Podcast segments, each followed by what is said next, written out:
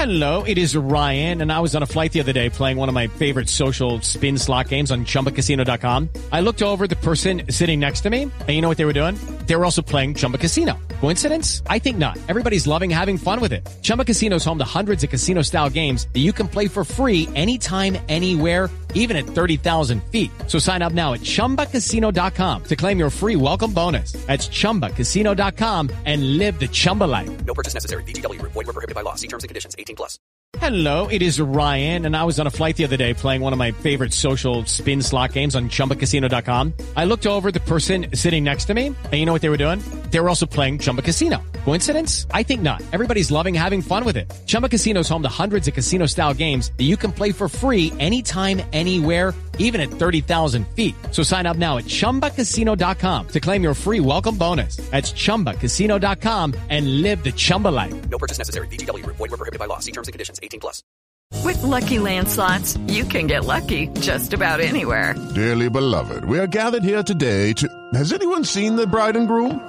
Sorry, sorry, we're here. We were getting lucky in the limo and we lost track of time. No, Lucky Land Casino, with cash prizes that add up quicker than a guest registry. In that case, I pronounce you lucky. Play for free at LuckyLandSlots.com. Daily bonuses are waiting. No purchase necessary. Void where prohibited by law. 18 plus. Terms and conditions apply. See website for details.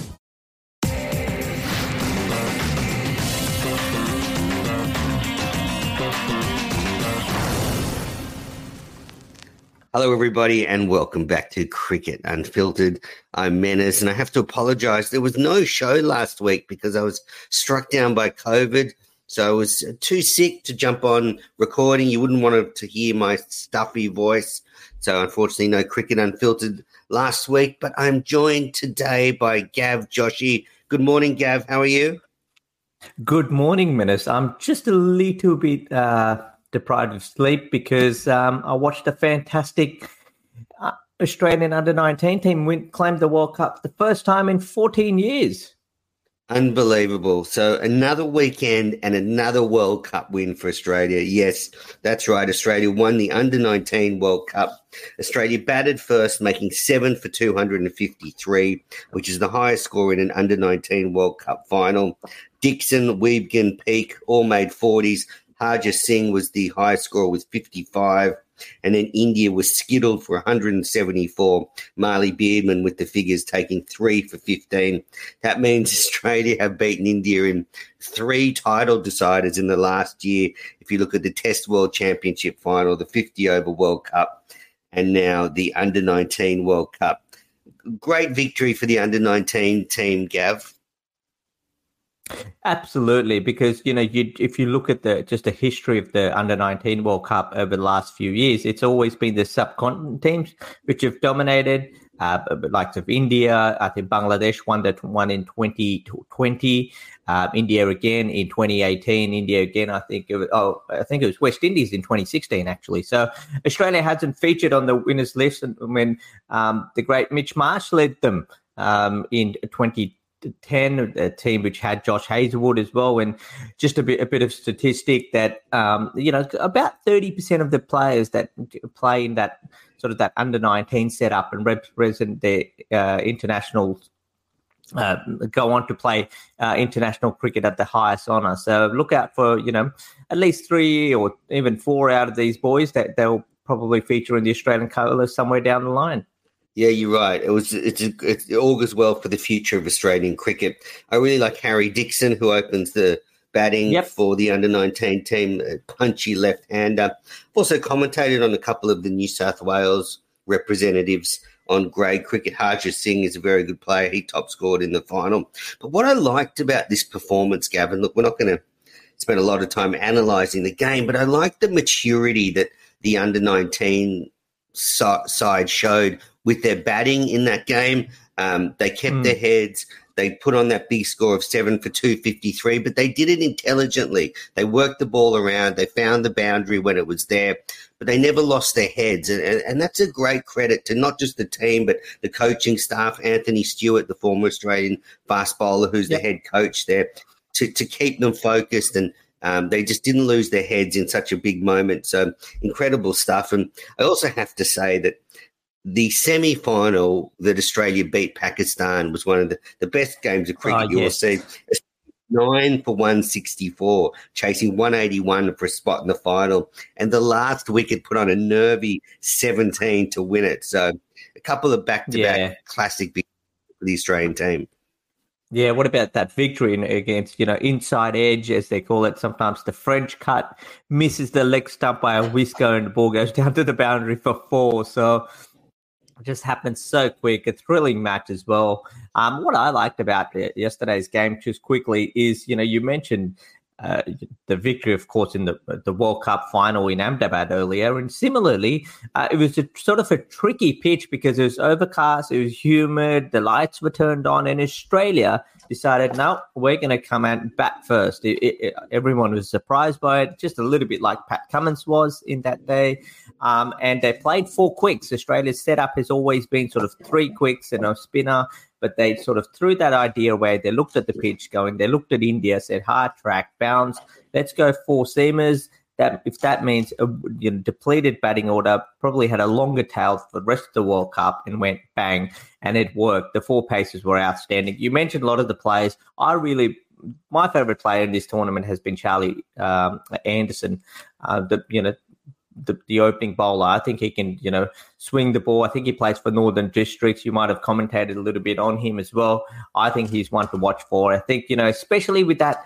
You know, you're probably looking for a 19 year old right now because he probably come up into that Australian setup in, you know, maybe sort of two or three years when the Starcs and sort of Hazlewoods and Cummins and even the Bolands has sort of disappeared you know, you- there's talk about Xavier Bartlett. Yes, we'll come to that, but he's probably 25. You're probably looking for someone who's around that 19, 20 age. And I think Charlie um, Anderson, I, I think look out for him. I think he's got enormous potential with the ball. It's a bit like Josh Hazlewood, but can swing it both ways as well. Yes, so another weekend, another World Cup for Australia. And I tweeted out before, Gav, that Australian cricket is doing really well despite the fact that we're not we don't have Bazball. Like this is a this is a, a, a story of an underdog. Um, you know, we, we're just playing regular cricket and we're winning World Test Championships, we're winning Senior World Cups, we're winning Junior World Cups, all without Bazball. It's a miracle. Ah, look, there's something right in the setup, isn't there? Like, uh, you know, the- there's Cricket Australia and other sort of states telling us participation's rising, and it probably is. I, I'm not sure if cricket's actually rising. You know, I've been doing a lot of coaching. I work in the, you know, the grassroots of the game as well. Um, it, look, I don't know if it's rising. I, I don't think kids really watch that much cricket. There might, you know, a lot of subcontinent uh, kids are playing a lot of cricket. We know about that you know, parents, a lot of parents I speak to say, well, oh, do, you know, spending a whole day out in the field, it's it's hot. I'm not sure. Maybe you know something like tennis or soccer or you know baseball's a lot easier because one and a half hours you're out of there.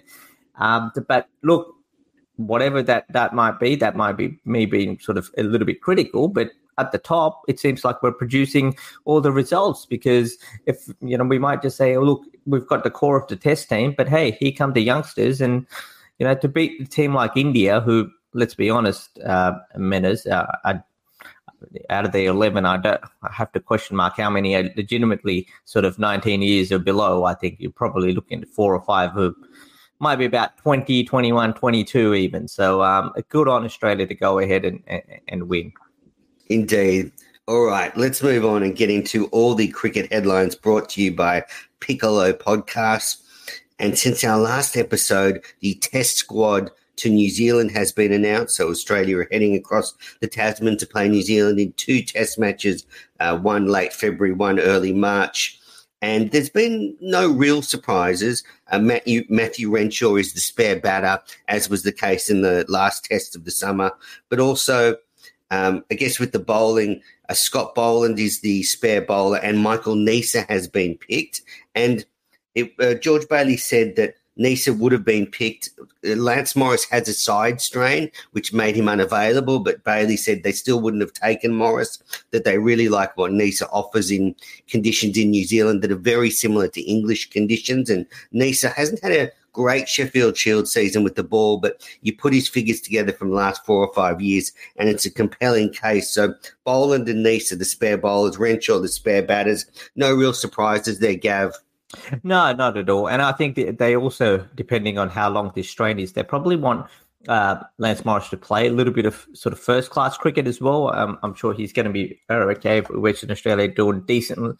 Um, that he might feature, uh, you know, maybe in the, the, the, couple of the Shield games at the, the, the, back end of the year as well. So, but yeah, no, no questions about Michael Neser. I mean, forget the numbers and forget, you know, what, what kind of bowlers Cummins Starc are. If you're thinking those New Zealand conditions, you're probably if I just leave the numbers and, and, and what they've already done for Australia aside, you're thinking, well, New Zealand seem about, yep, well, I'll go, yeah, someone like Pat Cummins has to play Hazlewood, and you probably go, do I play Mitch Starc? I mean, Nice is pretty good, you know, so it really brings them into the mix a little bit more. So uh, I think right choice. And New Zealand pitchers, they can really die out and sort of, you know, sort of day three and day four. So I don't know how effective Lance Morris would have been if he, you know, had to be picked or even be in the squad. So I think they made the right choice. I think Australia's, you know, pretty much the eleven. I mean, you don't have to be a selector to pick them. I thought it's a pretty, you know, I think selector's job picking the test team at the moment for yeah, even England or even New Zealand or at home is is pretty easy. Yeah, the, uh, the one surprising thing, I guess, is even though it's just across the Tasman, there is no spare wicketkeeper on tour and there is no spare spinner. They're just taking 14 players across, and clearly that's clearly that's a couple of reasons. One, as I said, it's just across the, the Tasman, so if someone does get injured, you can fly over pretty quickly. But also, I guess it, it, allows the players that aren't playing to be playing at home in the Sheffield Shield and be match fit. But it is a risk. I mean, if, if Lyon does a hamstring or a, a calf on the morning of a test match, what do you do? Do you do you pick for for quicks? Do you fly someone over? I mean, it, it is a slight risk. Yeah, it is. I mean, no doubt. But I guess you know, if, if Lyon does it, then you know, uh, I don't know if New Zealand would even play spinner. Uh, Travis Head's done a lot of bowling. So New Zealand pitchers, it's probably where, well, I, I don't think I'll need a backup. I think that's why a lot of debate was, and I think George George Bailey also clarified it. And why is you know Cameron Bancroft not there even earlier in the summer and Matty Renshaw, and that's because Renshaw can, in case something happened to a batter in the morning of the Test match, there was concussion about, then you know, Matt Renshaw can bat at genuinely at number six. He is bad, probably batted two or three Shield seasons at number six or in that middle order for Queensland. Um, so I, I, think, yeah, pretty much you're, you're spot on. I think the Shield season's going on. You know, someone like uh, uh whether that's an Inglis or whether that's a uh, who's the Queensland keeper? I've just gone a bit um, uh, Jimmy Peirson. Jimmy Peirson. Yep, yep. Someone like Jimmy Peirson. Let let, let them keep playing, and um, if if then and you know going across is just a three hour flight, so they can always get somebody uh, hop on a plane. I mean, your good mate Phil Emery had to go all the way to Lahore. Um, I think going to Christchurch uh, or Wellington's a lot easier. Indeed. And another announcement was made, and this one does have some real indications of what will happen to Australia's T20 World Cup squad later this year. Australia announced a squad for three T20 games being played in New Zealand before the test matches. And the real surprise here, Gav, is Mitch Marsh has been named the skipper of this squad, indicating that he will probably lead Australia into the T20 World Cup later this year. And, um, you know, tying back to the, what, where we started the show, where he was the under 19 skipper leading them to victory all the way back in 2010. Now he has the chance again to lead Australia into another World Cup. Yeah, and I, I like this as well um, because yeah, I, am not sure if the Australian schedule, but you know, th- there's a few lead up games as well um, in those T20s uh, into that New Zealand series as well. So, you know, if Pat Cummins wants to have a break, you don't think Pat Cummins is probably going to play all those three games as well with the Test series around the corner. He might not play any of them. Um, but if, if that is the, but I think Pat Cummins, you know, the way he sort of bowled in at that World Cup, especially the back end, you remember Pat Cummins, how well he bowled in that T20 World Cup in, in, in UAE. Um, I think it was that second last over against Pakistan where Australia's bowling first, where you conceded, I think, two runs made a massive difference. And I think Cummins has got that art now. He knows how to bowl. Um, so if he's not playing, you don't want them to have, you know, Mitch Marsh and Pat Cummins sort of sort of alternating. They, they just want to keep one guy, and that's Mitch Marsh Um, I, I, like this. I, I think long term, I think you know Australia's we're pretty sure are going to have different captains. We're already we might get a different one for T20 and a one dayer as well uh, on the evidence of this. Um, a right move. I'm I'm not surprised. Are you surprised with anyone who missed out in the squad or anything like that? Not really. I like the decision to pick Mitch Marsh because I think it gives you more flexibility with picking your final 11s when you get to the World Cup. Maybe you get to very spin friendly conditions and you think, well, maybe Starc, a couple of spinners, some more rounders are going to do the job. Whereas if you've got Cummins as skipper, you're um, you know, you have to pick him. So in the squad, Tim David is in the squad. Nathan Ellis is in the squad, and I really like what Ellis brings to the attack. He's very different to the other fast bowlers. A different trajectory coming from a, a low release point. He he excels in bowling sort of skiddy Yorkers, and I really like what he could do in the West Indies and the USA. I think those sort of slow, low wickets could really suit him. Uh, I like Matt Short in the squad. Uh, but I guess, you know, one interesting talking point is they've included Josh Inglis and Matthew Wade, you know, mm. two wicket keeper batters. And um, it, it, seems like they're leaning towards Wade being the keeper and the finisher, and maybe Inglis could slot in at the top of the order. Yeah, maybe he's a sort of mix, Mr. Flexible. Um, I, I mean, Travis Head, you, you know, I don't know where Steve Smith bats. Does he bat at three? Does he does he hold a spot in that uh, team?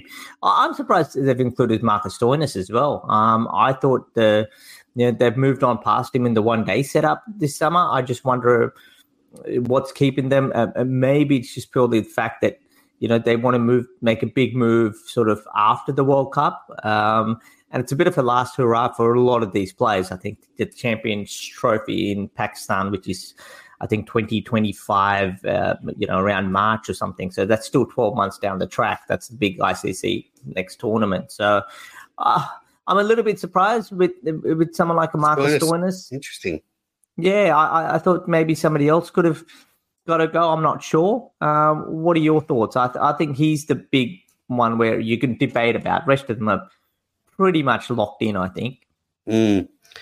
Well, firstly, just I really like Matthew Wade still holding his spot. I mean, you just cannot get rid of this guy. He thought oh. himself when Australia won the 2021 T20 World Cup that that was his career over, but they clearly still want him there. He's still batting he, very well. He's such he still a cool got picked header. up in the IPL auction, didn't he?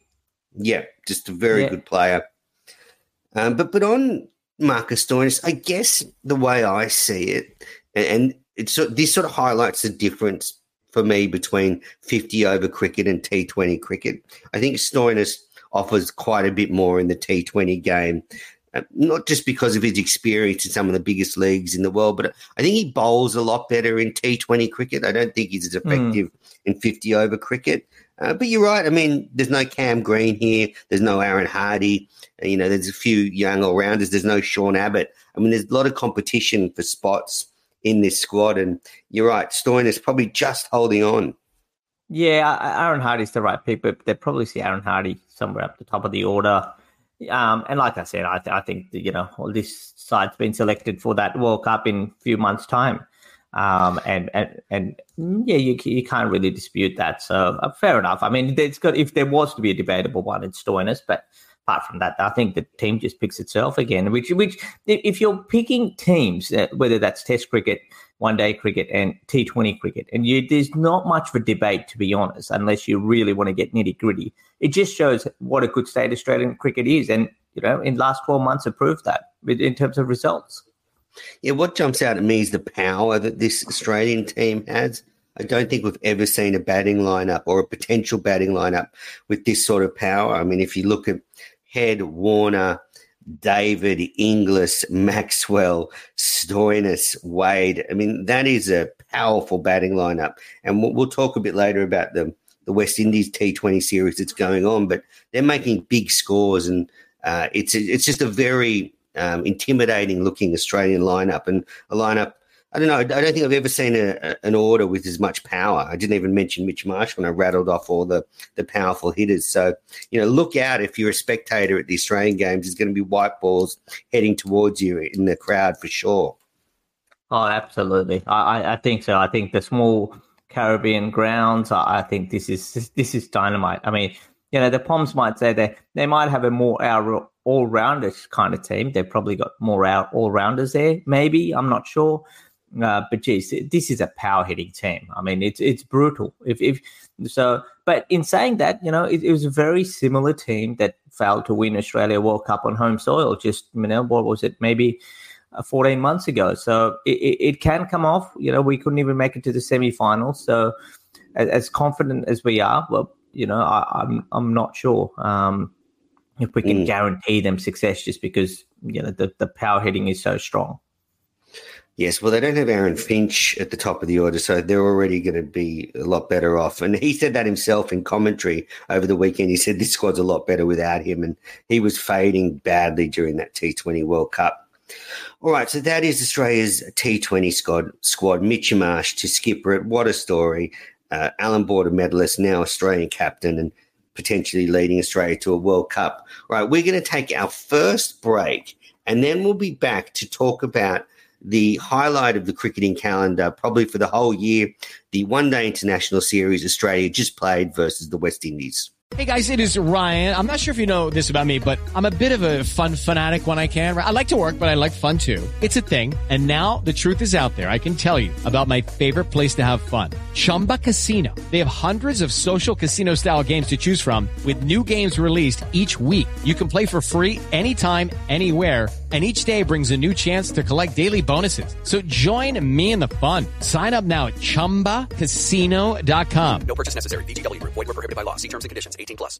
Step into the world of power, loyalty, and luck. I'm going to make him an offer he can't refuse. With family, cannolis, and spins mean everything. Now, you want to get mixed up in the family business. Introducing The Godfather at ChumbaCasino.com. Test your luck in the shadowy world of the Godfather slot. Someday, I will call upon you to do a service for me. Play the Godfather, now at ChumbaCasino.com. Welcome to the family. No purchase necessary. VGW Group. Void where prohibited by law. 18 plus. Terms and conditions apply. Welcome back. You're listening to the Cricket Unfiltered podcast. I'm Menners. I'm with Gav. We're going through all the cricket headlines. And Gav, while the podcast was off, a terrible one day international series was played versus the West Indies. Australia won 3 0. They won very convincingly. Uh, but I, I, do think there were some highlights from the series, and you know I want to sort of go through them. So going back to match one, Australia won easily, but Xavier Bartlett took four for 17 on debut. He looked uh, uh, every bit an international bowler. I love the way he got the ball to shape away from the right handers. Exceptional performance.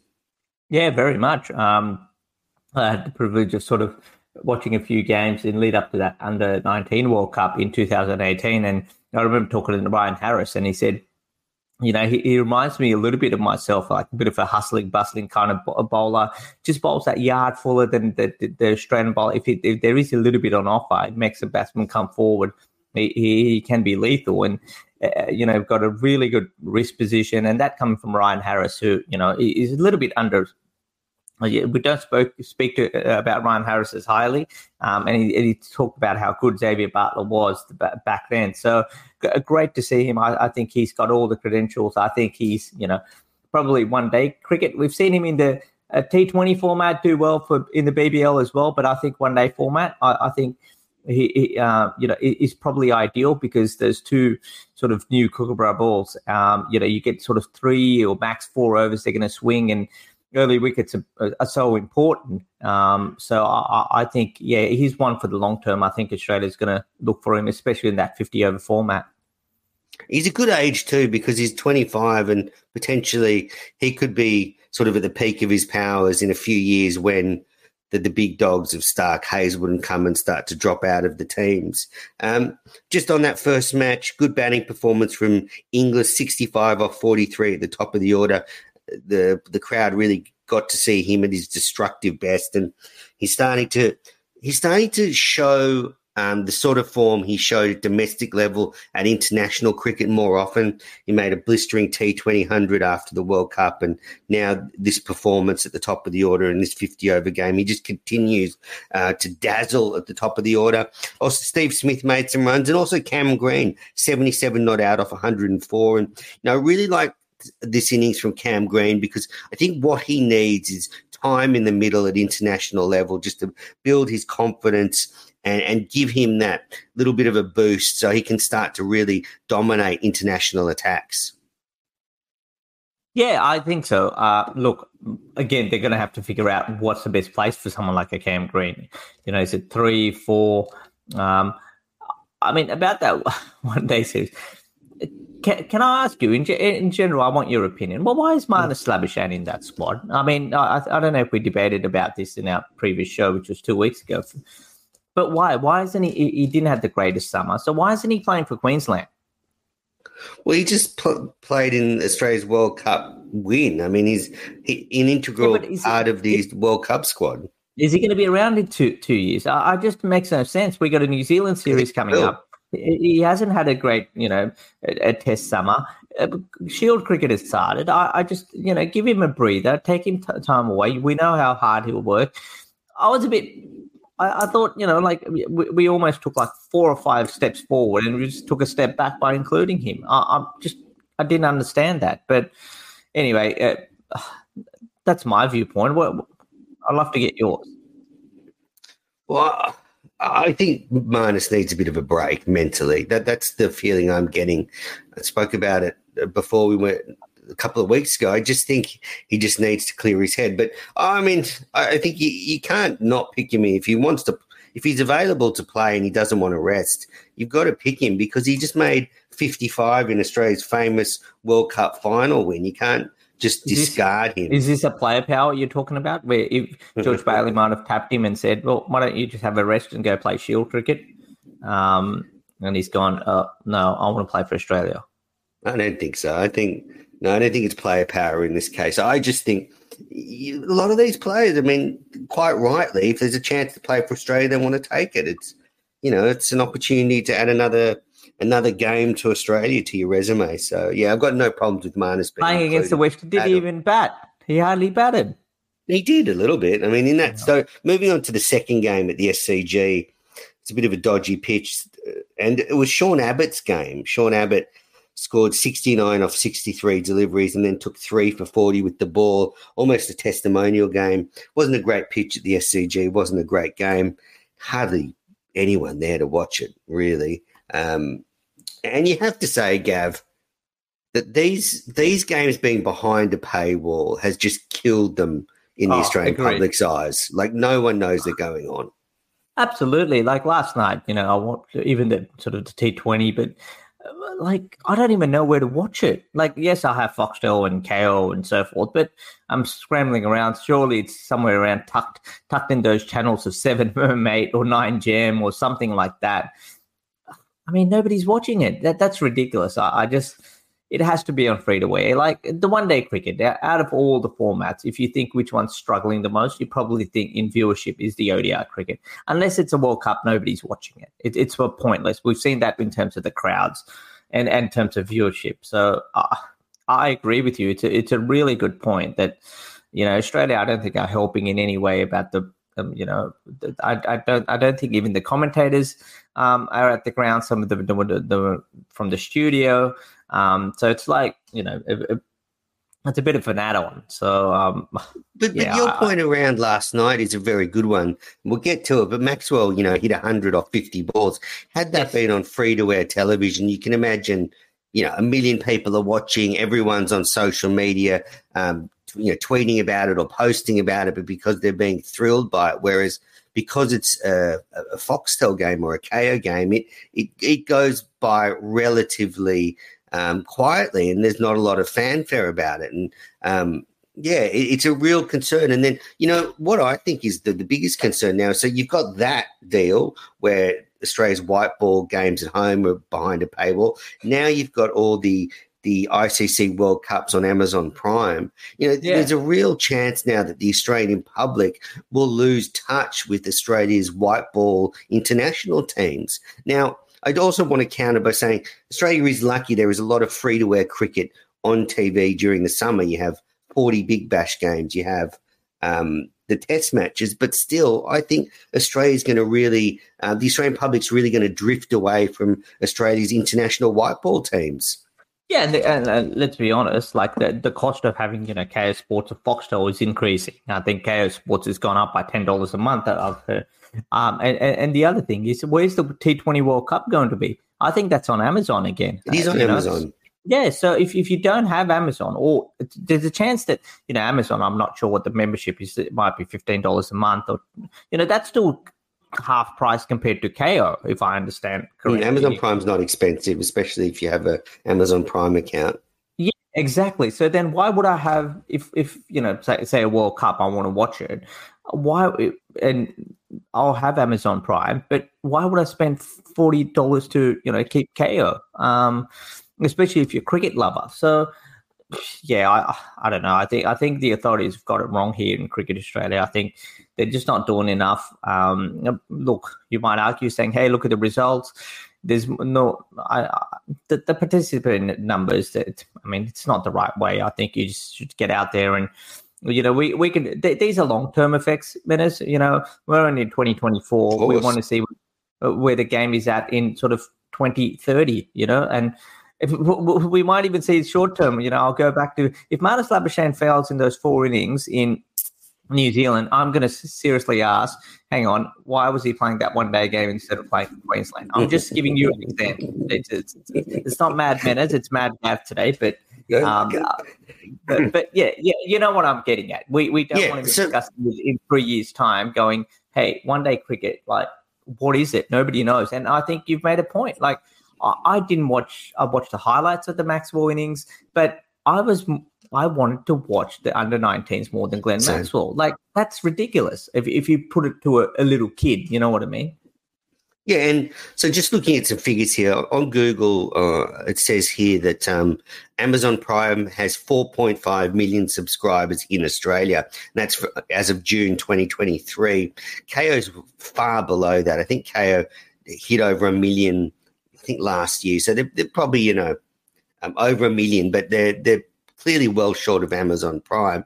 So Amazon Prime is a robust platform, and maybe you'll pull in more of an audience. But my whole concern is, Gav, is that a lot of Australian sports fans are pretty casual in the way they view sport. They turn on their telly, and if the cricket's on, they'll watch it. But if it's not, they'll go on to whether it's footy or another sport, whatever they can find. Um, so only the real cricket fans are going to search out the World Cups on Prime or the the cricket on Kayo. So you, you sort of, um, as you say, we won't know the effects for, for many years. But I, I guess, as I said, my test case is what happened to England when they went behind a paywall after the 2005 Ashes, and all the cricket was behind a paywall, and they really suffered from it. As I said, Australia's not quite in that dire situation because we do have free to air cricket, but the the World Cups now, with not being on free to air, is a huge blow to Australian cricket.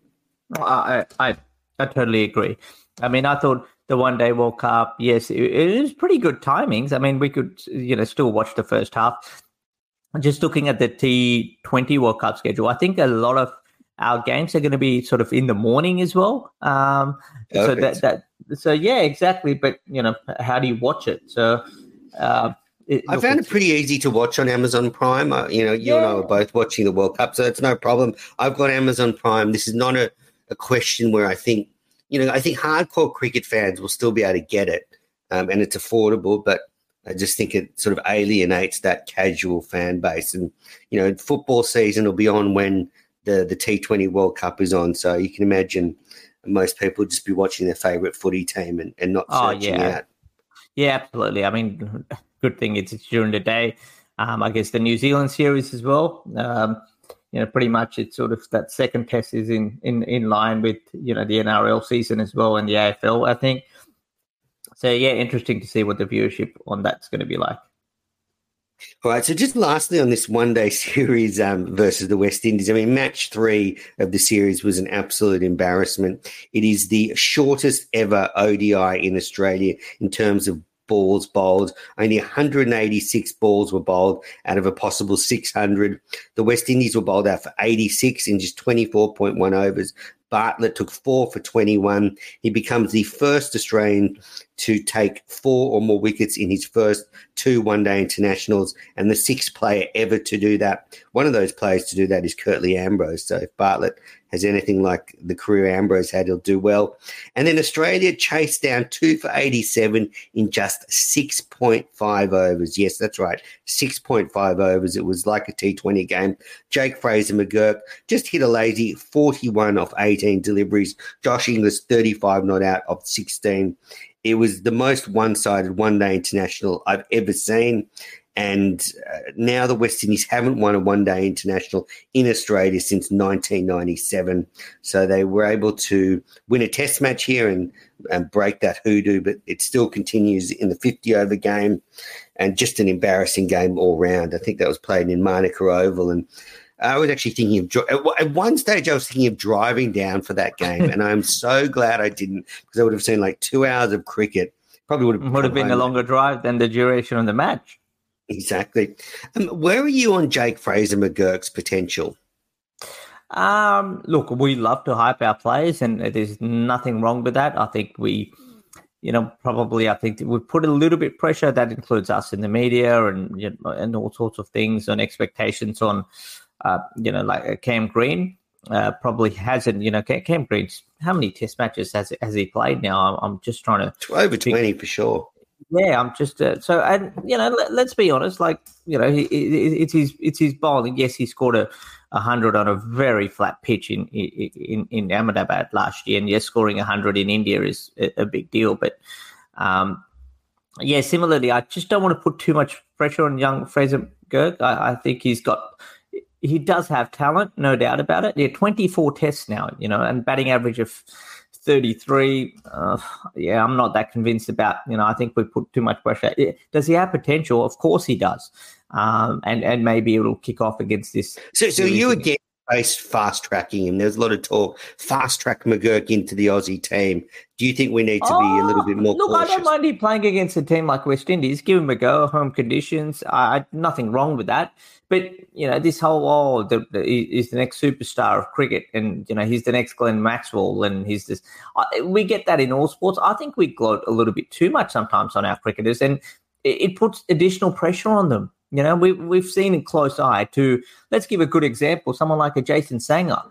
You know, he's not even in a New South Wales team. And, you know, we, we were talking about after his 100 against, uh, you know, Jimmy Anderson and co in that A Tour game. And, and, and we built it up saying, well, hang on, this guy's like a 10,000 run player. And he's not even in the New South Wales setup. So I think we just have to be a little careful about all that. I think we just need to lower our expectation, let the kids go. Um, yeah, have a game against the West Indies, but just you know keep doing the hard yards in in sort of. Uh, you know, domestic cricket. Um, maybe even get him to play a little bit red ball cricket. Maybe he can start off baseball in Australia, Menners. What about that? Yeah, I'm, i mean, I'm a big fan of Jake Fraser McGurk, but I agree with you that we should be cautious with him. I don't think he's ready for this upcoming T20 World Cup. But after that, after we've finished this cycle, I wouldn't mind seeing him maybe opening the batting for Australia in white ball cricket. I mean, I think he's such an exciting hitter. You you put him out there in the power play playing 50 over and, and T20 cricket, and I think he could um, you know, really destroy sides. And uh, he's an interesting character. He seems quite wise. He's quite level headed. You know, he made his first Shield 100 this summer. He made his first Marsh Cup century this summer. So he is a player on the rise and he has that sort of, I hate to say, but that, that X factor where he has no fear. He's like Glenn Maxwell. He's happy to play a shot of ball. So I think after this T20 World Cup, we should think about getting him in our white ball setup and potentially there's a spot for him at test level, but I think that's a, a long way to go. Yeah, I, I agree. I, I'm with you 100% with that one. All right. Now, that is the one day series. Australia won 3 0 in the most forgettable series of all time. And let's move on now to the T20 series against the West Indies. And this does have a different flavour to it. And here we see the complexities of West Indies cricket. All of a sudden, you get Andre Russell, Jason Holder, Nicholas Pooran back into that West Indies squad, and they look a different side. They do. Uh, look, I mean, West Indies, you probably think T20 is their, you know, strong suite. But look, uh, you know, I think there's still. It's not a slogger, slogathon. I think you, for to win T20s, you still need a quality bowling lineup. I just don't think West Indies quite have that. You know, you look at yeah, you look at when they won those uh, T20 championships, you know, like I think Samuel Badree, the leg spinner, he almost, I call him the godfather of T20 um, leg spin bowling. He was the first guy who sort of hit that back of the length and hit the top of off stump, opened the bowling in T20s. You know, you, you sort of, um, so players like, like, like that, you know, I, I think and you still had a Chris Gayle, a Marlon Samuels. I know you don't like the person, but Marlon Samuels could still knew how to work the ball around and hit when he could hit. So it's just not. I think there's too much of, and we heard. I think it was Matty Wade yesterday um, on Stump Camp say, "Well, dot ball of six, dot ball of six. I mean, yes, that is, but if you, you if you score for another, you know, 10 dot balls instead of trying to go hung ho, you probably score those 10 runs. Who knows? West Indies might even win that first T20. That's true. And um, yeah, it was a huge um, run feast in the first two twenties. Um, in all four innings played in the two matches, the teams have got over 200. So certainly been entertaining. In that first match played down at um, Bellerive Oval, Australia batted first, made seven for 213. David Warner returned, made 70 off just 36 deliveries. And then the West Indies were eight for 202 in reply. And David Warner in that match became the first Australian to play 100 matches in all three formats. He joins Ross Taylor and Virat Kohli to achieve that feat. And David Warner loves a 100th match because he was player of the match as he was player of the match in his 100th ODI and he was player of the match in his 100th test match. So he certainly loves an occasion. Uh, the only concern out of that match was I think Sean Abbott injured his shoulder, so he had to miss the second T20 and Spencer Johnson came in. And then that, that was the second T20 that was played last night as we record this. And Australia belted four for 241. It was their high, it's the highest T20 international score at Adelaide Oval. Glenn Maxwell made his fifth T20 century for Australia. He now has the equal most in international cricket with Rohit Sharma, so they both have five international T20 centuries. Maxi hit his 100 off just 50 balls to the fastest ever T20 international 100 in Australia, and he finished 120 not out of just 55 deliveries. And that score of 241 was always going to be too much for the West Indies. They did make nine for 207 Rovman Powell hitting 63 off 36, but in the end, they were well short of Australia's target. But a phenomenal innings from Maxwell. And the fact that he scored five T20 hundreds, Gav, I just think how many test centuries could he have scored had he been given more of a chance? Uh, I'm not sure. Uh, I, I, am not sure in sense that I, I, don't know about Glenn Maxwell playing Test cricket. I, I I've, I've look, I, he's still, you know, you could argue he, he's still Australia's greatest T20 player. Um, I, but the thing is, and if the, uh, Glenn Maxwell has always won games, which you know where there's there's no been pressure on him to win the games. I think mm. I have more respect for players who, when uh, you know this is your you need eighty or forty balls and there's expectation to win people do it, you know. And I have more, you know, the the the, the, Michael Bevans to, to, to Mike Hussies and uh, you know, in, in modern day scenario, even Pat Cummins is sometimes delivered not just with the bat but ball, right? I think Glenn Maxwell, it's it's almost lost hope when he can do, hit eighty or forty balls, but that's only been like one or two wickets in hand. Where it's like if he gets out, people are just going to say, "Well, yep, he got out," you know, because you know the game was gone and dusted anyway and that's when he's pulled off the miracle so i think some and i've spoken to coaches in the ipl teammates and they've always felt and hype uh, that glenn maxwell is great when you know you you don't put any pressure on him the minute you say this is your job to finish the game glenn that's when things have gone pear-shaped um, but you go out there and have fun. And that's probably, we've seen the best of Maxwell and give credit to someone like Mitch Marsh and, and Pat Cummins who've said, and Darren Lehmann talked about this in that 2015 World Cup and Michael Clarke as well, where they batted him at sort of that six and seven. And they said, you know, just, just go and have fun. It's if you fail, who cares? And that's when, you know, maybe it's about lowering his expectations as well. Um, so mm. he's a mm. tricky cat. But uh, look, I For five centuries, five centuries at international Yeah, T20 look, I level is quite phenomenal. It is, it is, but I, I would still have, you know, i- in my opinion, I'll still put people who've, you know, won five games in Australia when you're like, well, this is your job to finish the game, and they've done it, rather than all pulling off, you know, a couple of miracles. Mm, fair enough. Anyway, that is it for the the T20 series wrap. The third game is being played on Tuesday night at the Perth Stadium, and then the West Indies head home. All right, we're going to take our final break, and then we'll be back to wrap up all the women's cricket news and some interesting news overseas.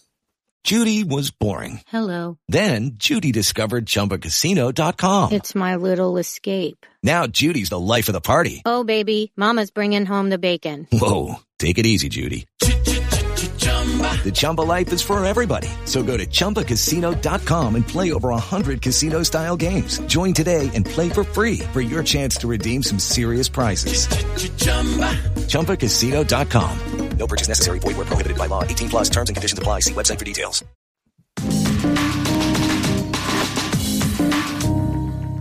You're listening to the Cricket Unfiltered podcast. I'm Menners. I'm with Gav. Now to the women's cricket series. Australia taking on South Africa at the moment. Australia has won both the T20 and One Day International Series 2 1, but that means South Africa got historic wins in both T20 and One Day International cricket, beating Australia for the first time in both of those formats. In the One Day Series, the first ODI, South Africa were thumped by eight wickets, but then they won the second match by 84 runs in DLS method. That was at North Sydney Oval. So the, the series was leveled one all, but Australia was able to win the third match by 110 runs on DLS. So Australia's still very dominant, but incredible for South Africa to get historic wins in, in both those formats. Now they go into the test match starting this Thursday. It's a multi format series. So Australia have eight points, South Africa have four points, and there's four points up for grab in the test match. So if South Africa could somehow win this test match, they could level the series and go home with an incredibly strong tour if they were to get um, eight points all with um, you know the, the best team in the world. But yeah, surprising uh, wins for South Africa, Gav, But it just shows how the rest of the cricketing nations are catching this awesome Australian side. Yeah, and, and you know the Australian type, little bit into uh, you know transition. Maybe someone like a Beth Mooney, is she past a peak? Maybe in terms of age and so forth. Maybe not. Um, you know, Alyssa Healy, sort of uh, thirty plus. uh, You know, we still Megan Schutt is still doing some of her best work. She's you know thirty. We know about Ellyse Perry. Uh, you know, and there are some youngsters, no doubt. I mean, I think Tahlia McGrath is probably Australia's number one cricketer, to be honest. Um, and, you know, we saw what Alana King can do, but, you know, she, she's sort of, I won't say back end of the career, but she's probably just, uh, so I, I think transition phase, you know, there, there are some youngsters coming through, and Australia's got plenty of youngsters, no doubt about that. Um, so, uh, look, but good on South Africa. I think they're catching up. We saw India beat Australia in a test series as well. Um, so yeah, look, it, it's fantastic. For I, I really like this multi-format system. I, I wonder if they want to. Can you see that happening in the men's game where it's the Ashes and you know maybe Ashes is not a great example because you got five tests, but right now we, we've got you know Australia coming through. Uh, you know West Indies are here for one days, tests and so forth. I don't know. I'd like to have that as well because that allows teams to be strong across all three formats to be rewarded as well. Maybe one for the future, maybe not now. I like the idea, especially you, perfect example of this tour by the West Indies. I mean, imagine the, and it's probably not a good example because Australia's been very dominant, but you know, if the Frank Worrell Trophy was a multi-format series encompassing all three formats, then you would maintain interest for a lot longer. Um, so, so I agree with that. Um, so Australia going to the Test match, looking for a win and to win the series. Big news. Uh, left arm spinner Sophie Molyneux has been recalled to Australia's test squad. This is a fantastic story. She's had numerous injuries, including a stress fracture in her foot, and then she ruptured her ACL, putting her cricket career in real jeopardy.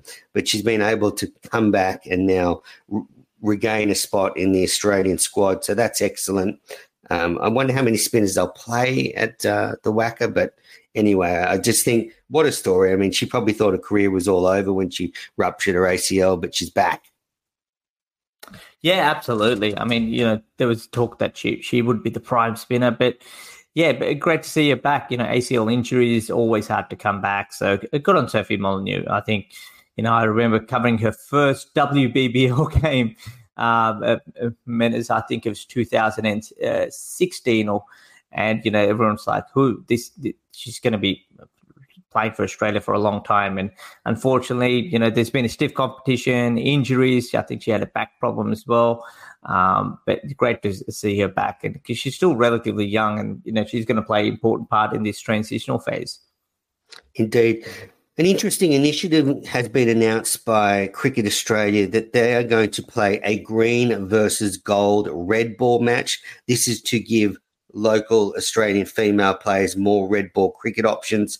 So the national selection panel has named 26 players to take part in this green versus gold match. A lot of Australia's top players will be overseas, whether it's in the Women's Premier League or other places. So this really is an avenue for the the 26 next best Australian players to get some experience playing in red ball cricket because, as you know, Gav, there is no domestic red ball cricket competition for Australian female players. So the only time they really play red ball cricket is when they play a test match, which is very strange when you, you say it. I like this initiative. Um, I, I sort of broadly question the future of red ball cricket in the female game. I do believe that white ball cricket is the way forward for female cricket and that test cricket should probably be only limited to these sort of test matches in a multi-format series against England, India, South Africa, but maybe New Zealand as well. But I think generally the way forward for women's cricket is T20 cricket and 50 over cricket. So uh, I, kind of like the fact that they're not starting a whole competition. They're just doing a sort of an annual game that can give players experience. Hmm. It, yeah. Uh, look, yeah, it's interesting because uh, you know th- there is a lot of two-day cricket in, in, the grassroots levels as well. So you know, but it, it, from from what I've heard from in terms of uh, you know junior selection, like from New South Wales cricket, I can talk about. There's a lot of um, you know the players are picked who who, who not bat for a long time who actually hit the ball a long way. So uh, mm. yeah, it's, it's it's a little bit, you know. So what are they actually after? You know, you're, you're trying to promote the red ball game, but down in grassroots, you want players who can hit the ball long, and girls who are scoring higher amount of runs are actually not getting picked because you know they they graft their time. They they they scored hundred. Or, you exactly. Know, There's no room in the women's game no. for specialist test players. That's the issue. Yeah. Yes. Uh, interesting that all right. So moving on now, some other cricket news and and uh, get your USA part, flags on, book your tickets because Major League Cricket is taking off. Ricky Ponting has been named as the Washington Freedoms head coach ahead of the next Major League Cricket season. And that means that the competition is really on the up money talks. Clearly, they made Punter an offer he couldn't refuse. And with Ricky Ponting going there, you can imagine how many other people will want to follow to Major League Cricket. So, um, yeah, huge news out of uh, America. Um, and yeah, I think the Major League Cricket, we're really going to see it grow over the next few years. Yeah, uh, look, America, and we'll see uh, the effects of that, you know, after the T20 World Cup over there. Let's see how the grounds are like. I mean, a lot of expats, not just subcontinent, but a lot of the West Indian pl- people are there as well. Um, so that, that's going to be interesting. Uh, good, Ricky Ponting, I, I, don't know what the contract is worth, um, Menners, but uh, look, I, am sure he, he will play a key role um, well, it's a short competition. That's the thing. It's it's a probably done in a month. You're in and yeah, out. three and a half weeks, I think. Yeah, you're in and out in a month. You can get paid whatever he gets paid, and that's perfect. And that's why I think it'll attract a lot of players from around the world. Ricky Ponting said when he was um, speaking about this that he thinks maybe they'll need to put a cap on how many T20 franchise competitions players can appear in over the but, year. But who's they? Well, that's what I, I. I just think this is impossible. How can you enforce that? This is like fucking pie in the sky thinking. Because a, how can you tell someone not to work? Like if you're a cricketer and you get offered a contract to play somewhere, you can't say, "Oh no, sorry, you can't work." Sorry, Well, that's like telling Ricky Ponting you can't coach in the BBL. You can only pick out of the BBL and the IPL, right? Exactly. You, you, you, you can't coach somewhere. So, yeah, I think he's a little bit being hypocritical here in terms of players, but here he is, he's getting a job around. I mean, uh, yeah. and, and look, we already know the problem. I mean, you just look at some of the t- t- coaches. I mean, who's the most high profile uh, coach um, uh, uh, coaching a test team? Probably say Brendon McCullum. I mean, uh, yeah, Rahul Dravid in India, but uh, you know, you're India. You're always going to pick some high profile guy, to be honest. Um, but you know, you, you look at Australia, Andrew McDonald. You look at uh, New Zealand, Gary Stead. You look at um, South Africa. I forget the person's name now. You know, you look at the the, the West Indies.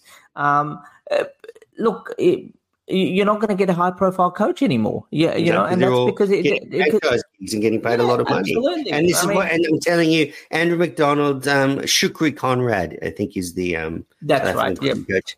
Never heard of him. Um, I honestly haven't, and like I, I'd never heard that name before. And I'm a cricket nuffy. Um, but you, you, and that's what Andrew McDonald's going to do. He's going to coach Australia for four or five years, and then he will get paid a fortune to coach in different franchise leagues around the world. And it, it's not about telling players you can't play in a certain competition. It'll be about probably having international windows where um, players have to play international cricket. Absolutely. Yeah, absolutely. So, um, yeah. I, I, that's a bit of bollocks there. Next uh, point. So Shamar Joseph, who we saw bowl the West Indies to victory at the Gabba a couple of weeks ago, has been signed by Justin Langer's Lucknow Super Giants. He's replacing Mark Wood, who's pulled out of the IPL with an injury. So Shamar Joseph to the Lucknow Super Giants. I think we could all see that one happening, and um, yeah, I think he'll do very well. Big news out of the India v England Test series. Virat Kohli is going to miss this whole Test series due to personal personal reasons. Um, what are your thoughts about this, Gav?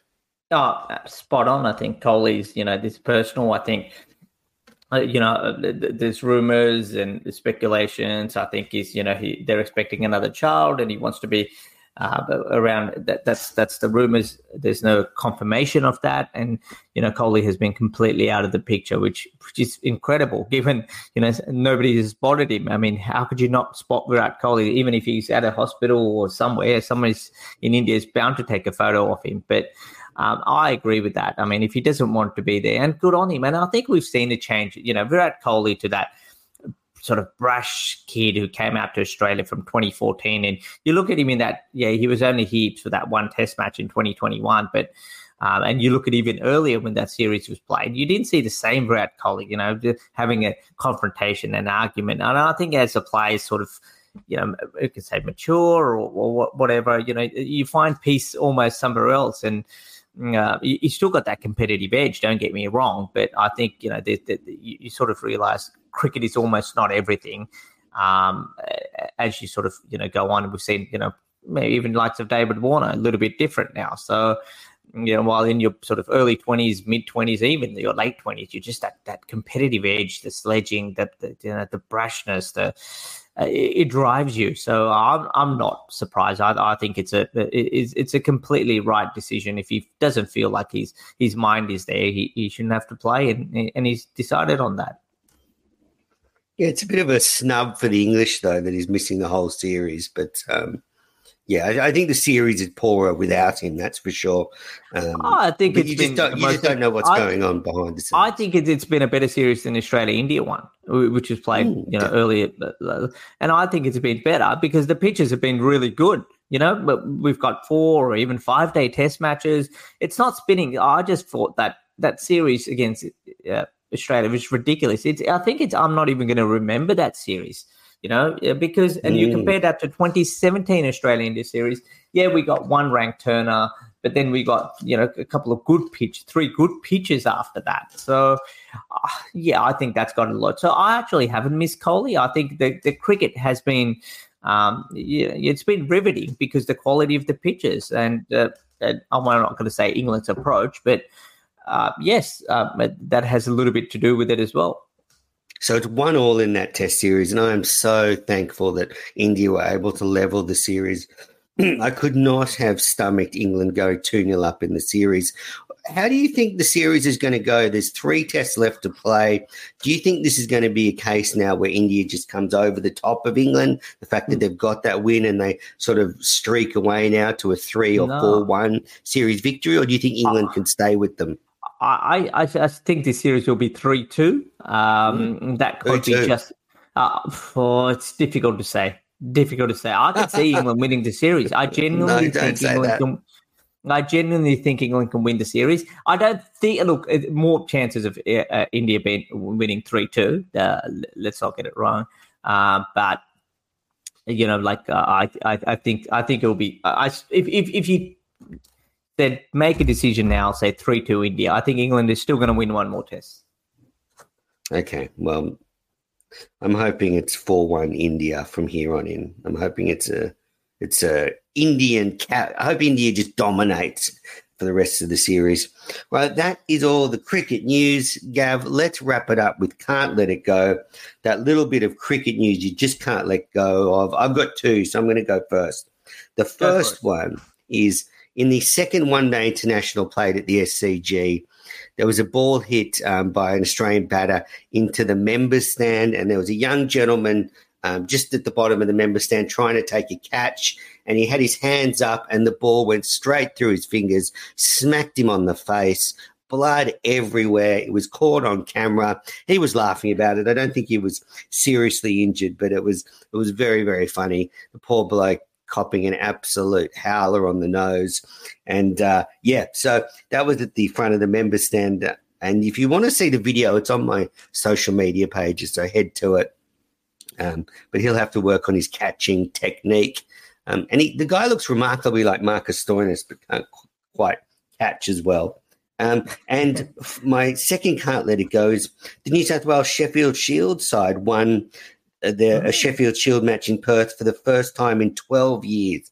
So congratulations to them. I was talking to Chris Green during the Big Bash final, and he was saying that if if the Blues could start well in Perth after the break, he felt they could go all the way. Well, they've started well, so maybe they can.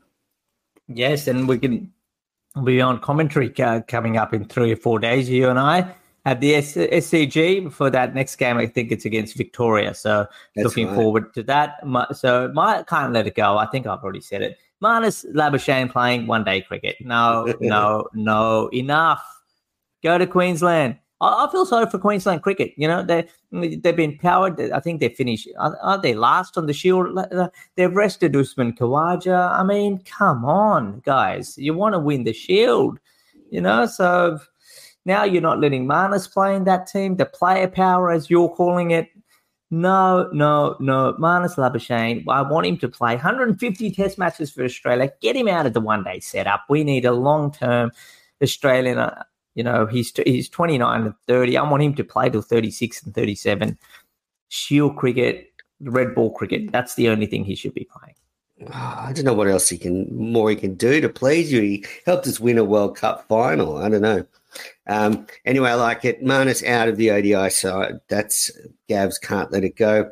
Gav, um, thanks for dropping by. Great to catch up. I guess I'll see you at the SCG this weekend for um, New South Wales v Victoria. We'll do. Look forward to the call and thanks for listening, everyone. Yeah, thanks for tuning in to Cricket Unfiltered. Don't forget, subscribe to the show if you haven't already done so. Rate and review on your favorite podcast app. And we'll be back soon with another episode.